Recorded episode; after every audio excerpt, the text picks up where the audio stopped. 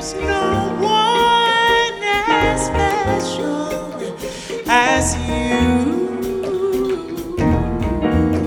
Welcome to the Periscope, the podcast that explores the challenges of today and the opportunities of tomorrow. My name is Steven Beer, co chair of the Lewis Brisbois Entertainment, Media, and Sports Practice. My co host is Jonathan Pink. He's co chair of our practice group.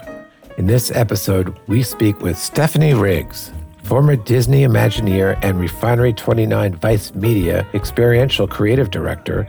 Stephanie Riggs has bridged narrative, immersive, and interactive technology for over 25 years, leading groundbreaking projects across theater, theme park, film, VR, and AR.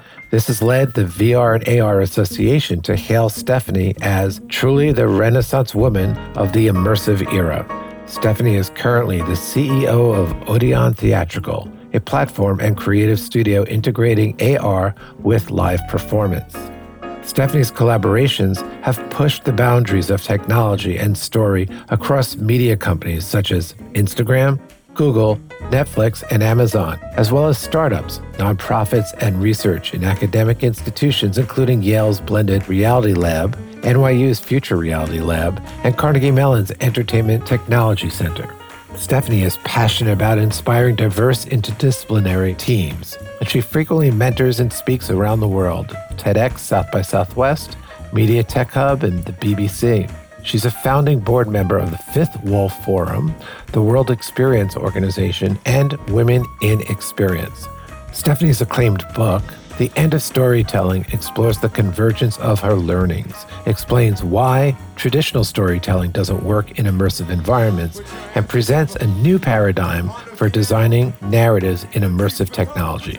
Stephanie is a Phi Beta Kappa graduate of Carnegie Mellon University's School of Drama and Directing and School of Computer Science in Human Computer Interaction. Welcome, Stephanie. Thank you, Steven. Glad to be here. What do you see are the challenges that traditional storytellers face when creating in interactive, immersive mediums? That is a huge question that I absolutely love.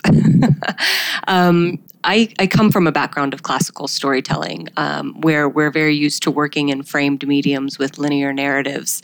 Um, and while I was studying that at Carnegie Mellon, I was simultaneously studying computer science, which is interactive, and um, and working in virtual reality, which is immersive. And it became very clear early on that classical storytelling is quite different from immersive and interactive. I mean, you have the narrative paradox, which is a, a pretty well known conflict between the interactor's agency or their freedom of choice and ability to affect a narrative and an author's control over that narrative. And those kind of come head to head. Um, you'll have storytellers, a lot of times consultants that I'll work with, um, that want to just write a script and not take into account how the audience plays and interacts with that narrative. So it, it, it, changes everything from how creators are conceptualizing the content to how audiences are interacting with the content to how the production needs to iterate in order to accommodate different types of audience interactions. But you've been doing this for a while. I've seen you produce two traditional projects one a documentary, The Standbys, and one a narrative feature, sci fi, Banshee Chapter. And enjoyed them both for very different reasons. They're very different films. So tell us about the evolution from the traditional storytelling through film to where you are today, where you're exploring the, uh, where you're pushing the boundaries of storytelling and incorporating technology to meet the audience where they are as opposed to the traditional setting where you have the audience in the seats and the film or the performance on the stage. Yes. Um, you know, when I was working in VR back in the 90s, getting people to come from the classical narrative side over to the technology side was nearly impossible. And vice versa, although a lot of technologists are often have some kind of basis in theater. But I would find those two worlds being very disparate.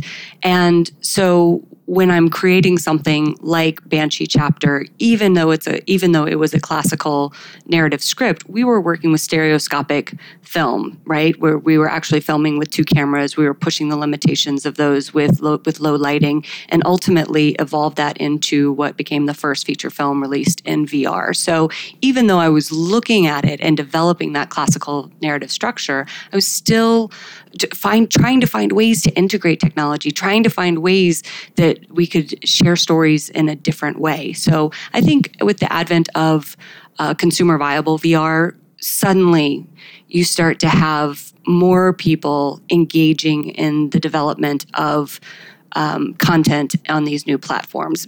The challenge then becomes they come with such so much baggage honestly so much knowledge, but ultimately that knowledge ends up working against them because they'll try and do something that has a structural narrative and not realize, well, the audience can be looking anywhere. So if you've got something where you're used to working in a frame and you can position something so that you know the audience is going to see it, that might not happen in an immersive setting. Um, and I think right now we're very much in the teenage years of those two things coming together, where they're kind of they're struggling, they're they're they're trying to, to, to one's trying to hand off to the other in ways that, that that they don't know where exactly where it's going to happen, and there is another generation that is going to come where it becomes much more symbiotic and fluid. But for me personally, I've slowly had one hand outreach to the technology, the other hand outreach in the complete opposite direction from the to the narrative, and have been slowly pulling them and pulling them and pulling them together. And with each step you know trying to take the fear from creators out of um, well what is this technology? I don't know how to code. You don't need to know how to code. Um, but but the opportunities that they present um, if you choose to uh, to step into the challenge of bringing those together is phenomenal. So I have a question. This is Jonathan, and Hi. welcome, Stephanie. Hi.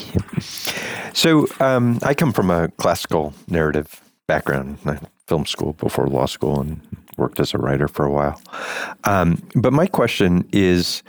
If I understand what you're saying, the immersive is where the participant has some say in the outcome of the story and correct me if I'm wrong on that, but I have a follow up question, which is based on the description I just heard you give, couldn't the classical narrative structure and the immersive work simultaneously, such that if we're in a VR situation and there's a story element that I, as the audience, needs to get, couldn't there be say two characters in that immersive setting and they're speaking and so i could either hear them or turn around and see them in my in my vr world so two different things immersive is generally um, I, uh, people ask what is immersive because immersive uh, nowadays can be everything from you know walking into a projection mapping van gogh to wandering around sleep no more right so immersive is for me a psychological state of engaging in content, right? So you can be immersed in a book, you can be immersed at Van Gogh, you can be immersed in theater, but interactivity, which is the audience's ability to interact with content, is slightly is slightly different. And I think that's where your your question is headed. Mm-hmm. Um, on the on the interactive side there are different degrees of interactivity right and there's been a lot of research in this and certainly if, for people that are looking to get into um, interactive and immersive at this stage. A lot of people will look and say, "Oh, it's new," and it's like you know, there's literally decades of research that you can find about uh, uh, that people have done with with studies and tests of of how people engage. But when with interactive, if you give the audience the agency, for example, for Sleep No More, to wander around the space, right? In a classical sense, we don't know where the audience is at any given point in time. So what you see is a narrative that falls very flat, right? It's not, there's no story development. There's no you know, conflict and climax. You're not watching, um, you know, two people come together and, and battle and, and, and discover secrets and you know all the things that we think of in classical narratives because we have no control over where the audience is at any point in time. You can certainly um, influence it. And this is something that the gaming industry has really become adept at. And I love working with gamers um, because they understand that, you know, if, if you make every place in the room dark except one light, people are going to walk towards that light, right? Um, and you can have these these little um, uh, cognitive helpers that help you move people through a, sp- a space psychologically. But ultimately, what it comes down to, um, especially in these new mediums, is um, cognitive load, right? Which is a it's a principle of HCI, which I don't think that many narrative uh, designers think of other unless they're in gaming. Which is that if I'm navigating a space, I'm looking over whether I'm going to trip over something or am I missing something. Like my brain is not doesn't has already has so much cognitive load that sitting back and absorbing and emotionally engaging in a meaningful story is nearly impossible. That's really interesting. Um, I'm probably jumping far ahead, but the other thing that comes to mind is while a motion picture or a television show is hugely scalable, right? I mean, I can write something that can be seen by 50 million people. How scalable is immersive um, I don't know what to call it. Uh, experience. experience. Yeah. Yeah. So I think that we saw a lot of exploration into scalability during the pandemic. You had classical theaters that were shut down, venues where they couldn't um, hold shows, and uh, organizations started to look online and realize, oh my gosh, you know, maybe more than my 99 seat theater, I can now reach millions of people with my broadcast. But you know that that medium is again different, and they weren't quite set up to succeed in um, in that medium, you know, in the streaming medium as a as a live component.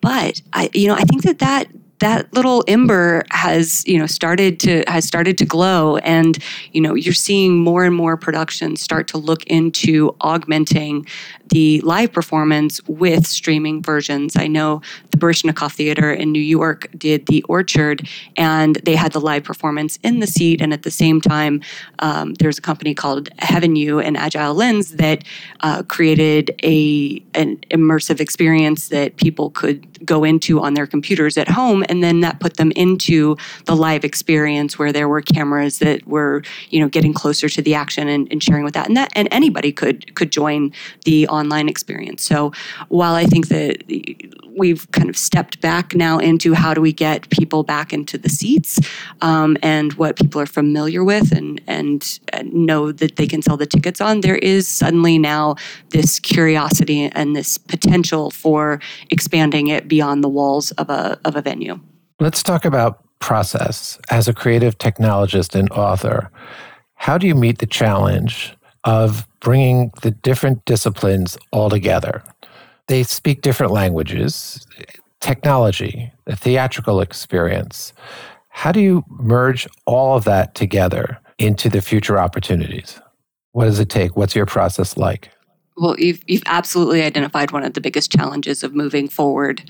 Um, and that if if people speak different languages, if somebody's speaking in C sharp and somebody else is speaking in you know in Wagnerian operas and somebody else is speaking in, in Instagram terms, having them all come together for the benefit of a cohesive experience from the audience perspective or from the guest perspective, which kind of hails back to Imagineering days, really thinking of um, our audiences as guests and that we need to take care of them they need time. They need time to not necessarily um, learn how to speak fluently but what I encourage all my interdisciplinary teams to is, be, is to be conversant, understand the basic structure of Unreal or how Unity processes information, understand the basic structure of, of um, a protagonist and an antagonist, understand basics on, on design and interactivity. And the knowing a little bit about each of those, you don't have to be an expert in each one, but respecting the disciplines that everybody has and um, being curious enough to learn enough to incorporate and give and take where you need to um, in the development process uh, is incredibly important. And that development process itself helps brings the disciplines together. So if we evolve the development process from a classical auteur medium like a film where somebody writes the script and the script gets produced and then gets put in front of an audience. And there's no iterative process which is what we see in software design or game design. There's a lot of iteration. You put something out you beta test it you see where people are not able to follow um, the story or not able to follow the gameplay and you change it. You adapt to the feedback. So having a process that allows for iteration gives the different disciplines an opportunity to um, talk and discuss solutions. So bringing the gaming sensibility to interactive immersive creative modeling can be helpful here if you're looking to incorporate iterative elements into into the storytelling process, right?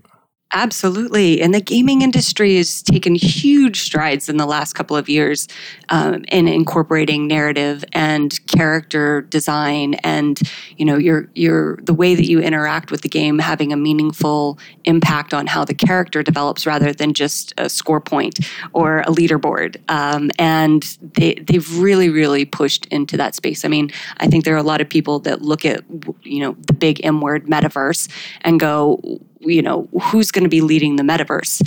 And a lot of the interactivity and the basis of, of what's being developed is in the game engines of unity of unreal of the boutique um, game engines that allow for the core functionality of an experience to be um, tapped into, and we're just layering on the creative of how that engine is implemented. So, um, gaming is absolutely core to to where this is all headed and it makes sense for a game, right? I mean, just the games that we we see now, um, even if it's based on on a narrative IP, you know, um, Planet of the Apes or War of the Planet of the Apes comes comes to mind, right? You can be human or ape and and do battle, and certainly the experience that you mentioned before, like the the Van Gogh experience. Okay, if you want to walk into a Van Gogh or a visit with the characters in a Renoir painting, I can see how that works. But but do you do you think that what you're envisioning would work for let's say a you know a feature film?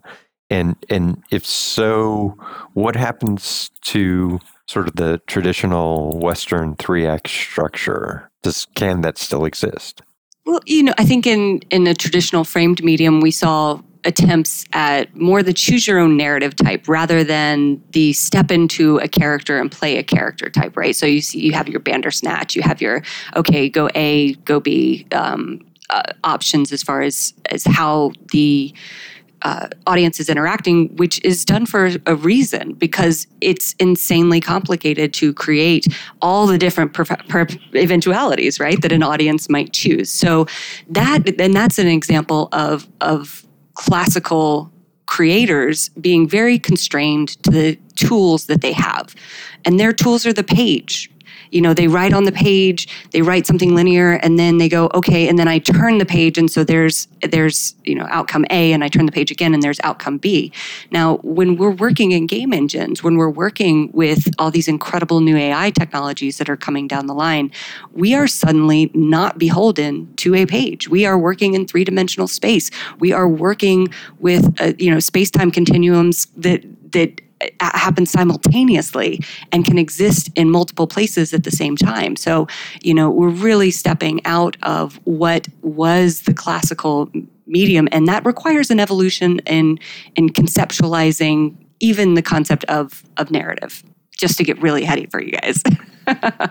Outside of the gaming, and I'm not a big gamer. I've litigated some gaming cases and represented gaming companies but still my knowledge of gaming is extremely rudimentary and seems to be person A or team A versus team B and whatever those teams are and they do some sort of a battle and there's some sort of objective. And certainly there's a story in that right? I mean every step of the way is some element of a story that you could tell but it's not a you know traditional beginning middle and end with some sort of structure resolution is that even possible, though? I guess I that's what I don't. I, I'm not getting that. Is it possible to make an immersive experience that has that? It would. It seems like it would be. Maybe we're not there yet, but that's what I'm asking you. Yes, that's a lot of what I'm playing around in different R and D labs. Um, is how do you take the structure of um, you know the traditional Freytag's pyramid of uh, you know an introduction and a, and a climax and a denouement, and allow that to occur at any place and time, at any uh, regardless of of location where where an audience member is based. Um, and you know, there's a there's a lot of R and D going on along those lines. But I can tell you that there's there's playing on the tech side, which is necessary, right? Like we need to evolve the tools to support it. But historically, you look at how tech evolves and it's inspired by the artists, right? Like even the word metaverse was, comes from, you know, comes from a book where it was conceptualized and somebody dreamed it up. And and the technologists really need to have the storytellers to have the animators, to have the character designers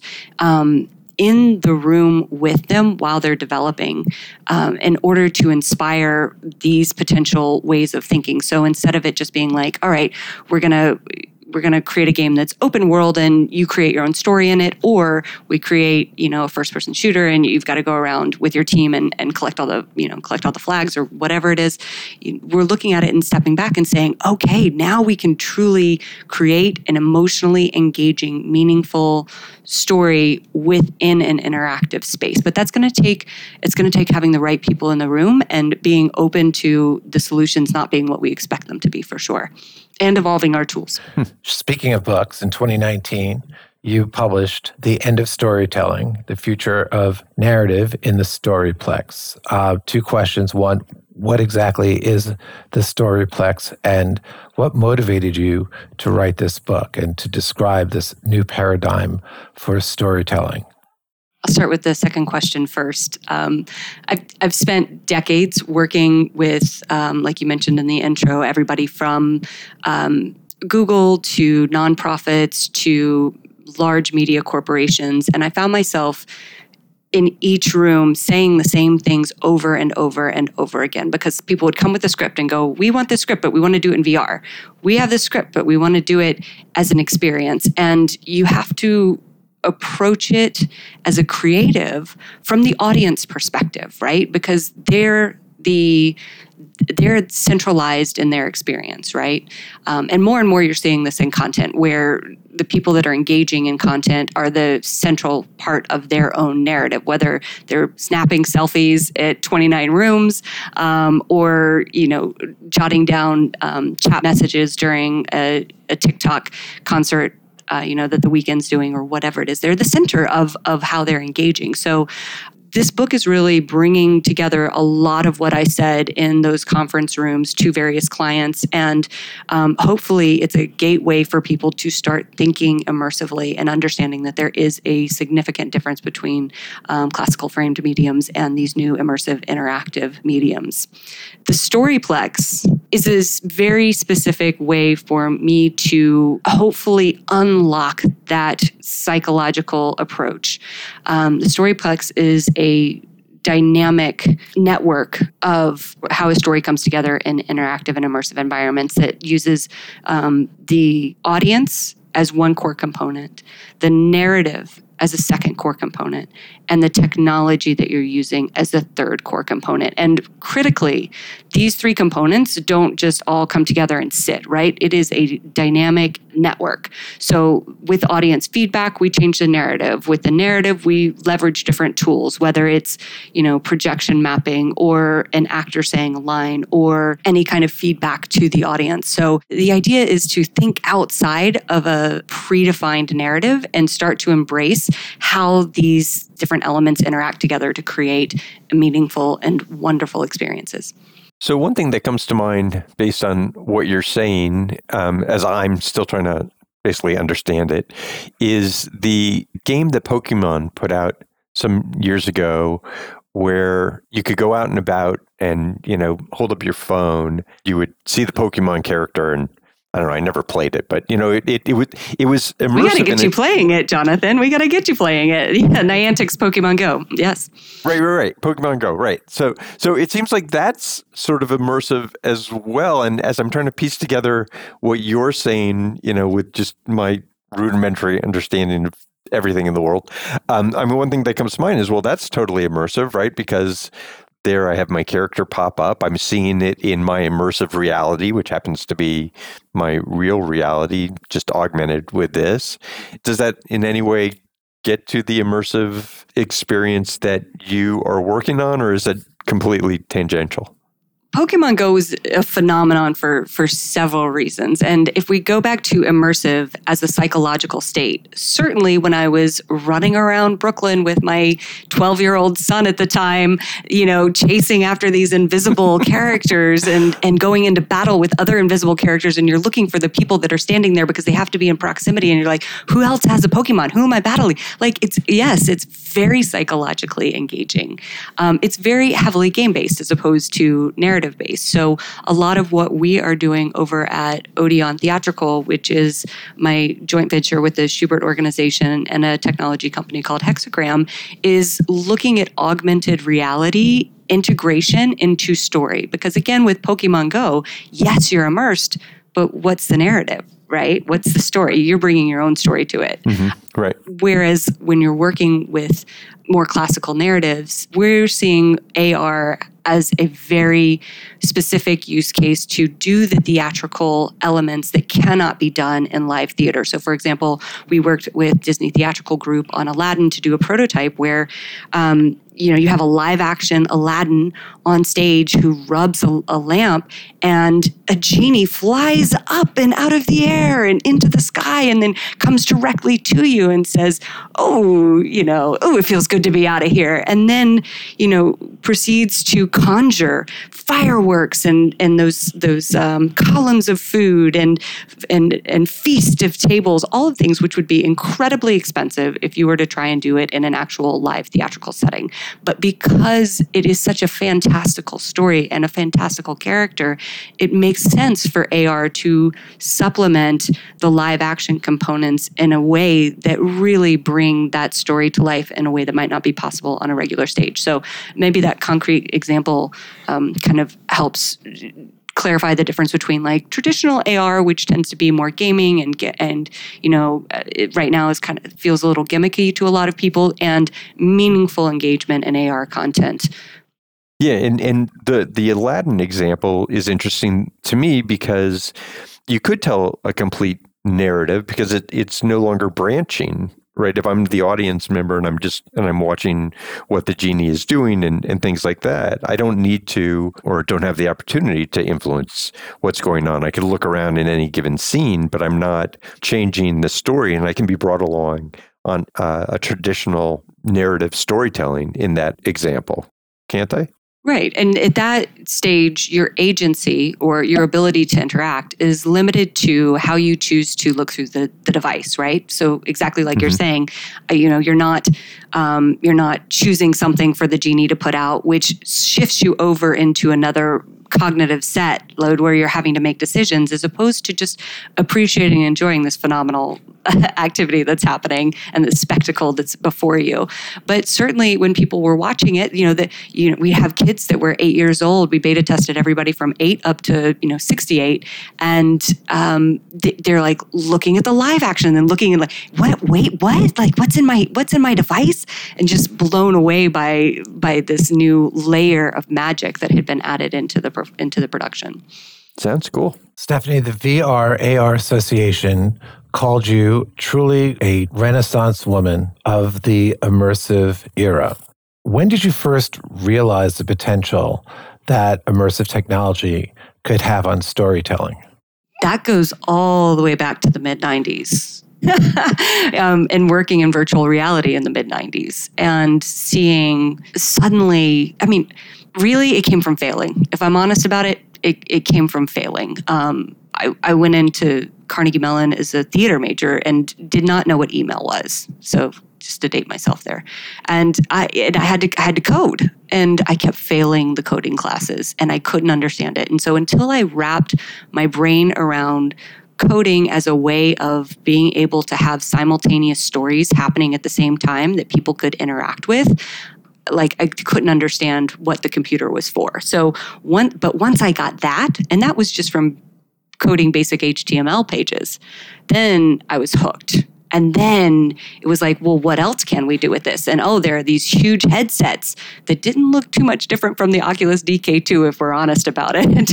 um, and I started exploring it then. But the problem was, once the VR industry really imploded in the late 90s, um, there was nowhere for me to go and keep exploring that wasn't in academia. Um, which so I would go, I worked at Intel doing technology that was ahead of the curve. And would just get sucked back into Intel Capital. Uh, and then I'd go back and work at, at a theater in San Francisco and then work at Disney Imagineering and kind of, so I was bouncing back and forth between those two things. And I think following this curiosity and having this early kind of split in my life allowed me to say, well, well, how does that work in theme parks? Well, how does that work in film? And if I'm going to do a film, what about doing it in stereoscopic 3D? And if I'm going to do a play, why don't we layer on some interactive projection mapping? And if I'm going to write a story, then how do I how do I incorporate game engines into narratives? And so so uh, the the Renaissance woman is, is such a kind and wonderful and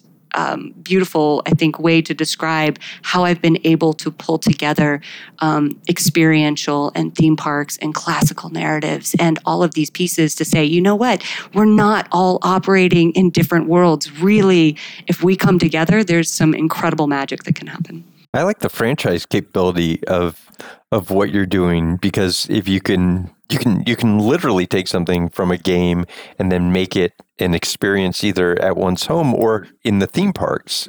Can you talk about like where you see, given your your history as a an Imagineer, one of the coolest jobs on the planet?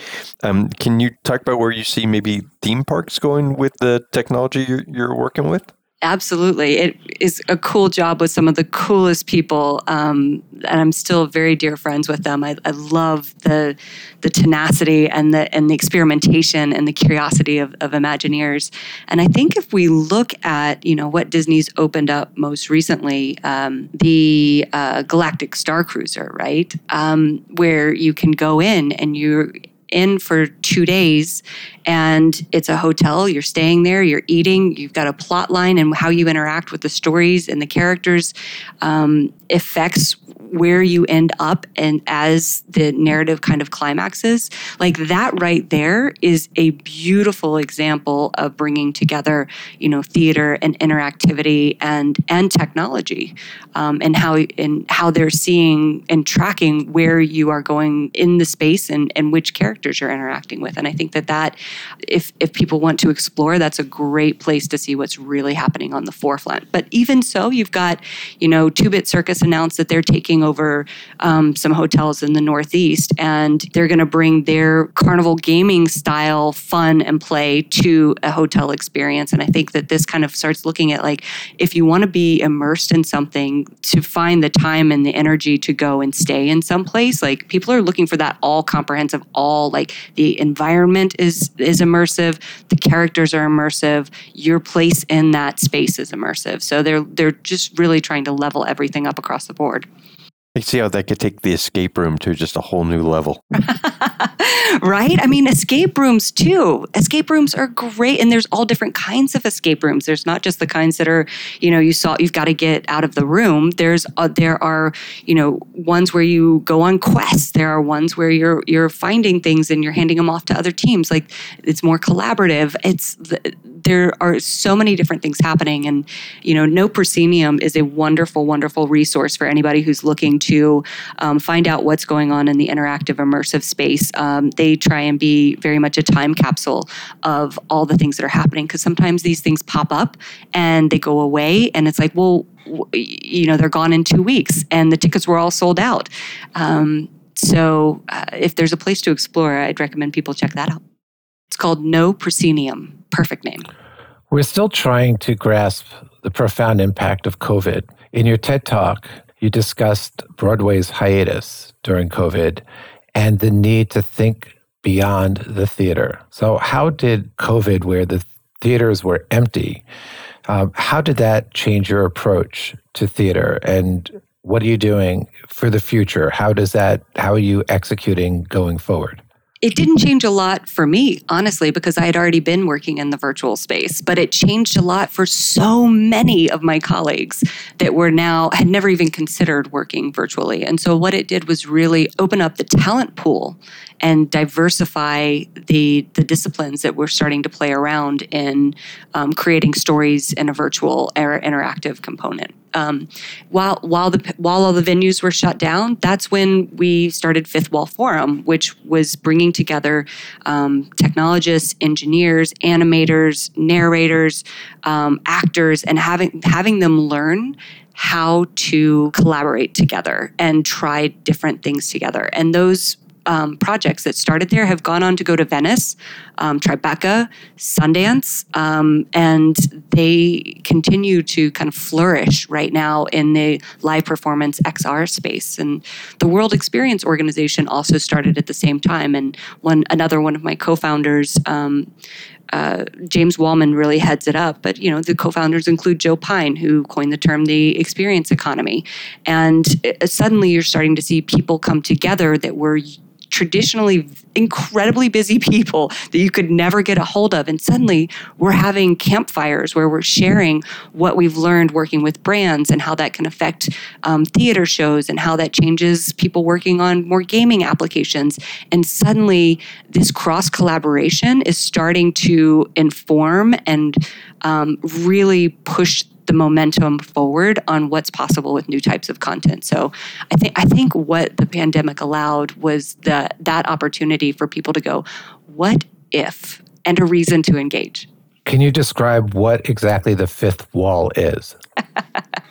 yes. So, um, you know, the the fourth wall, right? We're all familiar with the fourth wall the wall between the actor and and the audience but the way that we thought of the fifth wall was taking that fourth wall and making it interactive and and things going back and forth between them. So it's it's more of a of a philosophical approach than anything than than any concrete example. It's like a handball wall. Sounds like you bounce stuff off of them, comes back to you, and if I'm because it's interactive, you're saying right? The fifth wall isn't it? Isn't that the right it, the point or well more that I guess the ball if you if you hand to use your handball example, you're hitting a handball against a wall, like that wall's not moving. Um, whereas you know the audience might change the narrative or might send things, uh, evolve things, and and how it and how it interacts. So there's some really great examples um, that have come out of live performance in XR, which was what Fifth Wall was really focused on was live performance and uh, and extended reality technology, so AR, VR, MR. I have a the ultimate Periscope question is can you explain how today's technology can be a light for tomorrow's theater and entertainment? You know, what can we look forward to? What's around the corner? So much is around the corner, Steven. um, today's technology is our toolbox. And if you think about the history of our tools and our tool sets and how they have evolved mediums, you think about the theater going from gas lights to electric lights. You think about a film going from being something that you would have to uh, cut and splice together to being something that's uh, built largely in software. I mean, I think that you know you look at like the ink and paint um, and the division of Disney is pretty much is gone, right? Because there's no uh, you know live animation. So as our tool sets evolve, what we are able to create with our content will evolve. I, I will give one fair warning on that that it is not the tools alone that will change our audiences have to evolve with us, meaning we can dream up the craziest thing, but if I need to, when I put you into a VR headset, explain to me that you need to push the left button to go up and the right button to go down, and you have and you have non-intuitive interfaces in an audience that doesn't know that they can turn their head to look around them.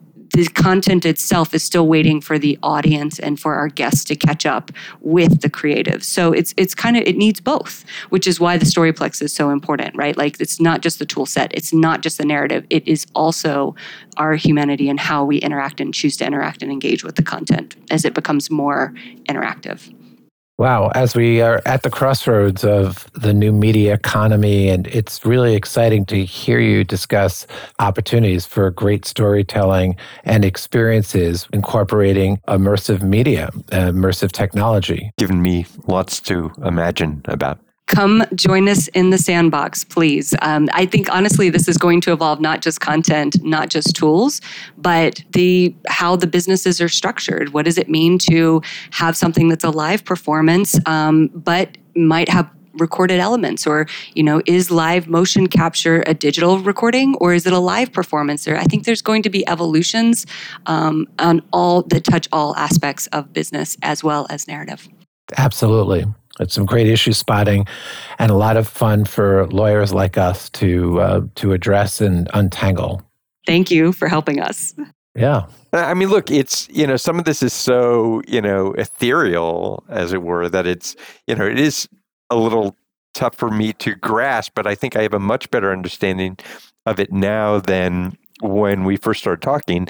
And I mean, one thing that kept coming to mind with me is Stephanie should do a partnership with you know Fox and, and the the uh, the Simpsons. Um, um, I can't remember the name of the production company because like I'd be interested in seeing like how that works in a immersive you know, virtual way. And I don't mean just like a, a game because there's certainly, you know, games based on The Simpsons, but somehow that's what came to mind for me. So, you know, anyone who would even think that is already naturally confused, obviously.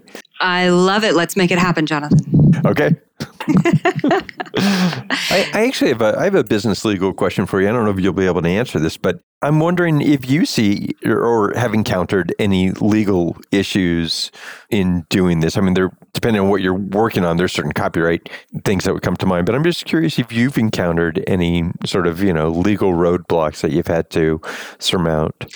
Well, I think that for me, the legal element is usually wrapped up in the permissions and the IP. So, for example, when we're talking about Aladdin, um, it, who who can say yes was a huge question. So when we're talking about evolving certain IP or certain content into the interactive immersive space, just getting to who can say yes, like is this a live thing? Is this the digital team? Is this the who, where does this fall? It's kind of a no man's land, and honestly, I circumvent it.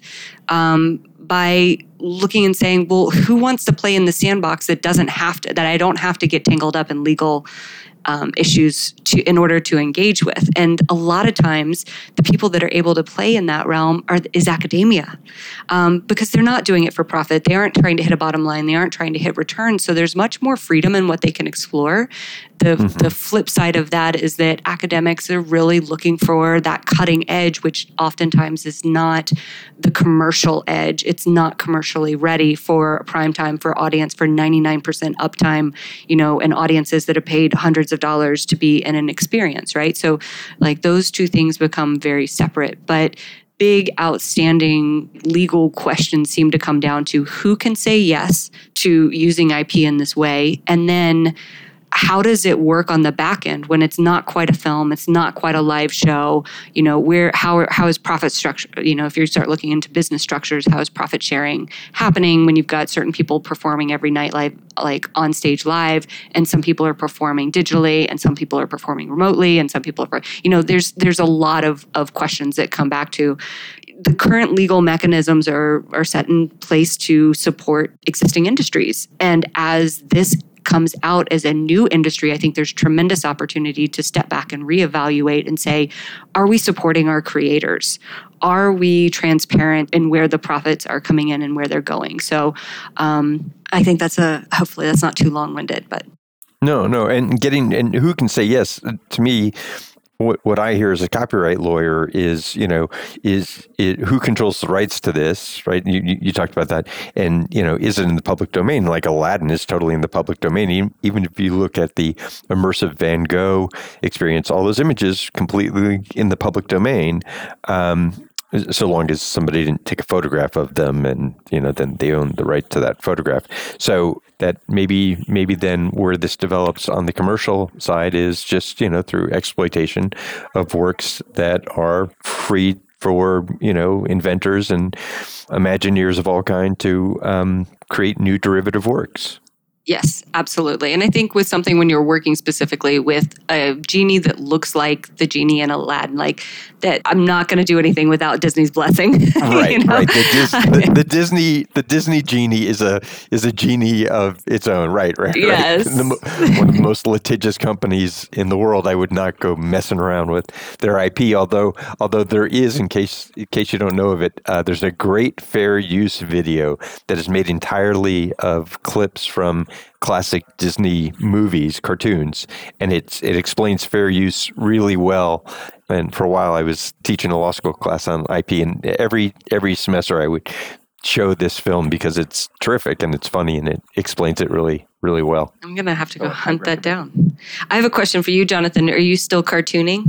I am, and in fact, everything I do virtually has a has a doodle on it, including my notes from today. I'm looking there, but I'm not I'm not publishing like I used to. But thanks for asking. Do you happen to know my my good friend, dear friend Jason Chatfield? Mm, I don't He is the current president of the American Cartoonist Society. Really. Yes, Oh, and he is cool. A lovely, like meet Jason. lovely, lovely human. If you were in New York, he has a show coming up that is cartooning while during a comedy set, and so they draw cartoons like it's it's brilliant. And I want to find a way to do it in XR. Um, Yeah.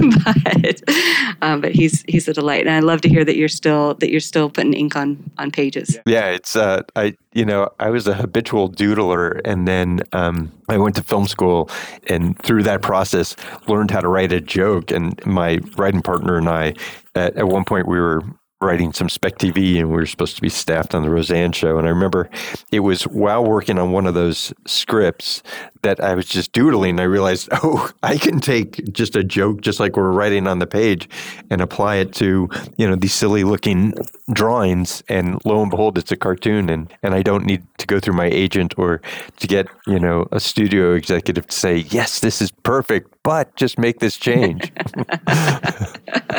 Nailed it. yeah, yeah. Wonderful. So anyway, well, thank you again for having me on. I appreciate it. yeah. Thanks for joining us. I think a lot of folks are going to really appreciate this episode. So thank you again, Stephanie. Lovely. I appreciate the opportunity to talk through it because you and I met when you met me as one of my pieces, right? Like as a as a classical storyteller. And most people who met me through film or through theater had no idea that the tech side even existed. And I would never even bring it up. And now suddenly we're able to talk about this with these two things coexisting and co-creating together. And I, I love that it's come this far. Well, you're a pioneer, and I'm really excited to see what's around the corner, what lies ahead. We're following. Please lead. I will absolutely. I'm glad to have you guys along for Yeah, the ride. we love how you challenge us on a on a weekly basis. So please uh, keep keep it up. All right, Hey, thanks, Stephanie. Bye, Stephanie. you too. Thank you. Bye. The Periscope podcast is presented by Lewis Brisbois, a nationally recognized, multifaceted full service law firm focused on today's challenges and tomorrow's opportunities. Your co hosts are Steven Beer and Jonathan Pink. Our research associates, Christina Stagliano and Catherine Frank. Our publicity producer is Ayush Kumar. Our technical producer is Noah no